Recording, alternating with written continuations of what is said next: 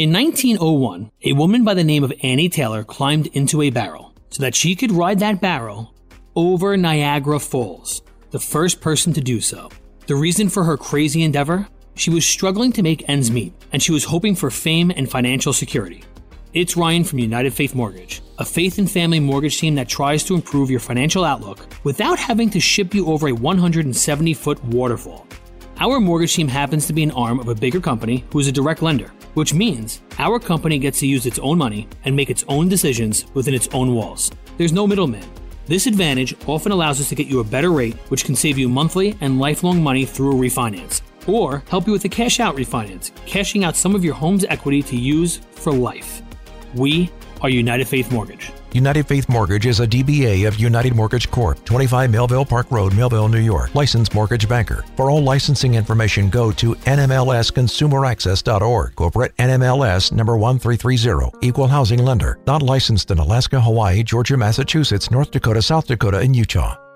And joining us right now is Lisa Anderson. She is the host of The Boundless Show, author of The Dating Manifesto, and a good friend of the show and she likes Tom best. Lisa, thanks so much for being here on Mornings with Tom and Tabby.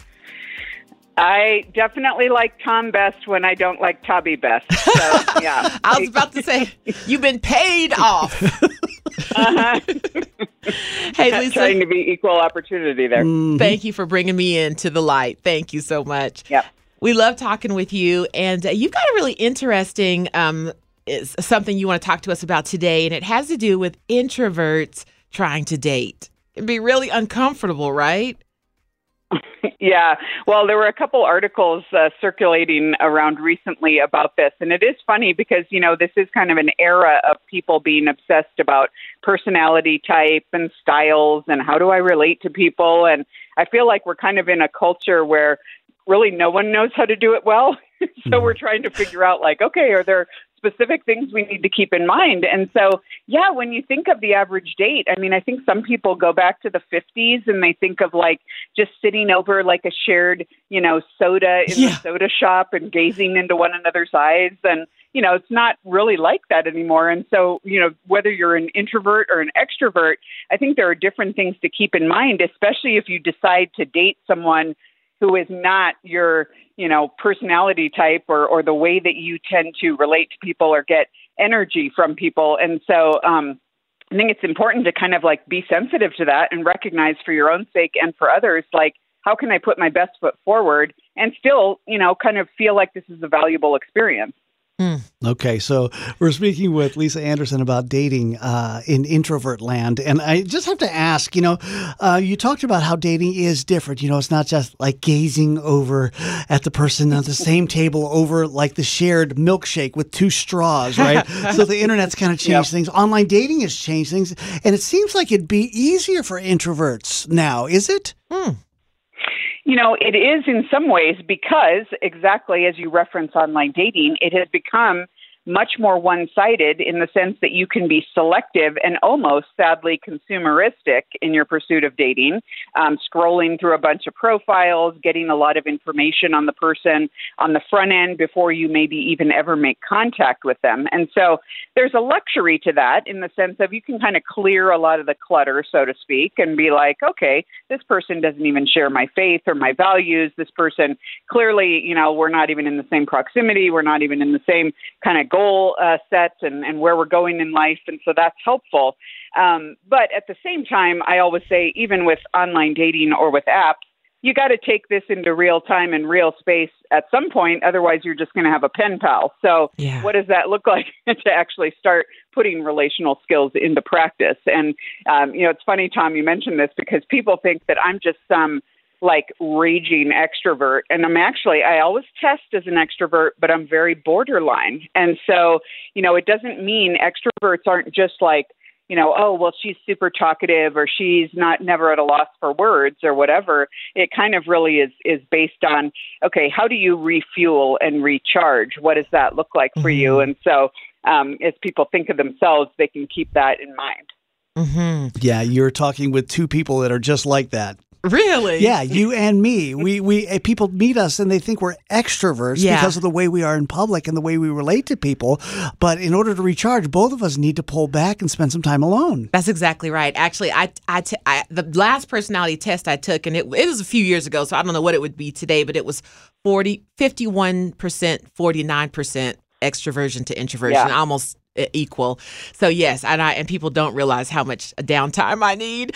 But and, and you know this is really interesting. I think for men, um, uh, Lisa, because if you're an introverted man, or let's just say a shy man, um, it's even harder to ask people out in in public. Like almost. eh, People just go online and then they find out, like they meet somebody, they find out that person goes to the same church they go to. This literally happened to someone that Right. I that I was talking to, because people are they don't ask each other out for real and they just kind of depend on online how can we start to move back to face-to-face interaction between males and females Well, I think in some ways it helps, you know, and this is where um, extroverts, you know, could probably learn from introverts. It helps to move away from the pack. And so I always say this with women who say, like, yeah, well, what's up with the guys at my church? Because none of them even ask me out or whatever. And I'm like, okay, well, are you ever alone? Like, are you ever in a position, like, do you ever go into church and just sit down and, like, hold a bulletin or do you know but but it's like we as women we travel like a pack of wolves with all of our girls around us and i'm like what guy wants to break into that that's very intimidating he probably doesn't want to ask you out in front of your seven friends who are you know walking around like the latest installment of mean girls you know Oh. so it's kind of like it's kind of like we got to be sensitive to that and recognize that yeah you know a great place to find someone is at church and and a person who might be serving in a ministry that you serve in or um maybe someone has pointed them out to you and you're like yeah i want to ask them out and so it is kind of one of those things where we have to approach it naturally like being in a, a place where you're volunteering at church or in a, a small group or a sunday school class and finding someone after the fact is a great way to be able to do that. And so, and then we all just have to be open to it. Like, hey, this person wants to have a conversation with me. Maybe they are going to ask me out. It's okay. We don't have to completely implode when all of a sudden someone works up the courage to make it happen. Talking with lisa anderson. Uh, she's written a book called the dating manifesto and today she's talking to us about what do you do when you want to go out but you're a little shy you're a little introverted you're a little quiet and it can be a little awkward and so she's got some great advice for us. So thanks for being with us lisa Absolutely. Great to be here. Okay, so Lisa, you had brought about an idea of kind of removing yourself from the pack so that you were more approachable, uh, so that somebody would be able to actually ask you out. So this kind of works in the introvert extrovert kind of dynamic. So just talk about that, and then how do you, if you actually get the date, how do you negotiate that as an introvert? Yeah. No, I mean, I think getting away from the pack is necessary whether you're an introvert or an extrovert. And honestly, sometimes the extroverts need to focus on that a little bit more because they're so busy with their, you know, their posse that it's like, well, why would I even want to ask you out anyway? It sounds like you've got so many people in your life, you know. So for the introvert, it is a matter of getting out of uh, the pack because you want to be able to be the person who can shine, you know. And and if you're actually going to get to know this person, you have to get them out of the pack in order to make that happen. And so that's why it is helpful. Um, but there are some great ways to really have a successful date with an introvert, and I think extroverts especially have to keep this in mind. And that is the first thing is what you choose to do on a date.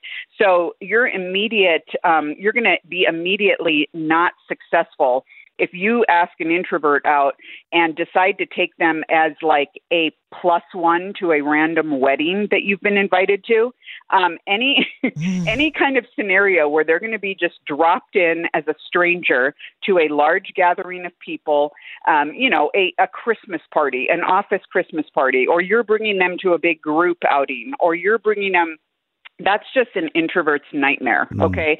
So anything that involves meeting a lot of other people, small talk, uh, random chatter, you know, just a lot of surfacey stuff, uh, introverts are not there for that. They're going to feel like that was not a good date.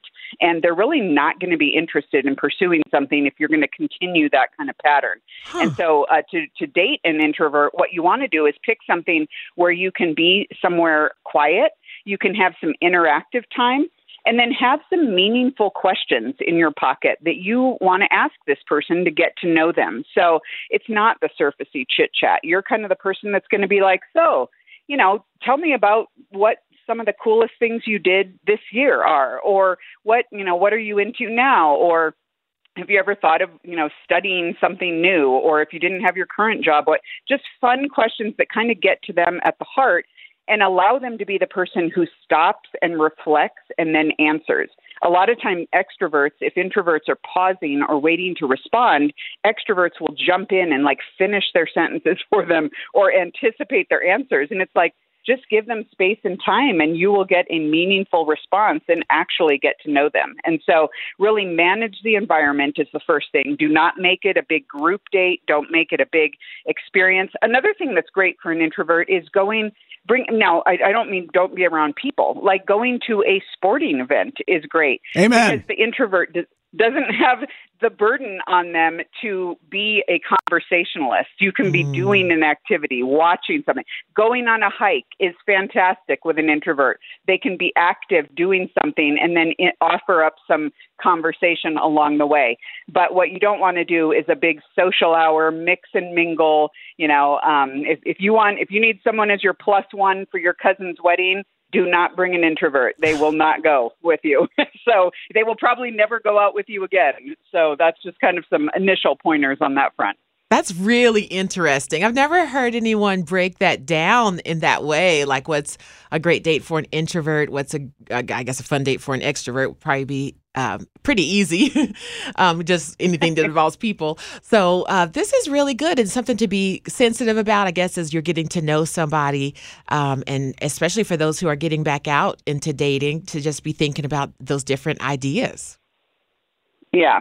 Well, and exactly to your point, Tabby, you know, for the extroverts, you know, for the introverts who are there and say, well, I want to ask out an extrovert, but I feel like I'll just be steamrolled or what do I look for? You know, I mean, that's a great example too, because um, I know I have a friend who was an extrovert who went out with a super introverted guy. Well, he was so nervous that he just kind of got one track in talking about himself.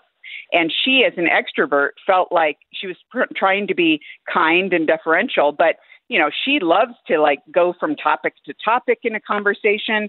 This guy, bless his heart, talked for probably about 30 minutes about his love for um, the Puritans and reading books by Puritans. and she's like flatlining, and she's like, I don't know if I could like do another date with this guy, let alone the rest of my life with this guy. And so, but he was so caught up in his topic of interest and felt like he was being conversational, but he wasn't at all. And so that's a great way way for introverts to think of extroverts and be sensitive to them as well. Okay. Yeah. And Lisa, I think your idea of like having some questions in your back pocket so you can get to know each other and facilitate some good conversation, whether you're an introvert or an extrovert, that seems like to be a good idea for any possible date. Yeah, because we always think, you know, Tom, that we are more interesting than we actually are. Okay? what do you mean? That is a good rule of thumb. Everyone thinks they're a great conversationalist. Very few people are. So you need to come prepared. Now, I would say don't have questions written on your hand or the inside of your arm. Um, that is weird. But have them in your head. Like, what are just some good things that can get a conversation started? Why are you even interested in this person in the first place? What commonalities do you have? What, you know, maybe you did meet in a small group at church. Well, talk about the small group and how that person is experiencing it and why they chose it and whatever. Um, you, you can have a springboard for certain conversational topics that will get you somewhere. And then it's not just um, the incessant chit chat. You know, again, you don't want to start at square one every time. Like my friend who's an introvert, you know, the, the coffee social hour at church about drives her into the ground every week because it's the same level of chatter with that she feels is purposeless and nonsensical. Mm-hmm. of like i already talked to these people about you know their home improvement projects last week. Why are we covering the same ground? So you got to get a little deeper and be a little more meaningful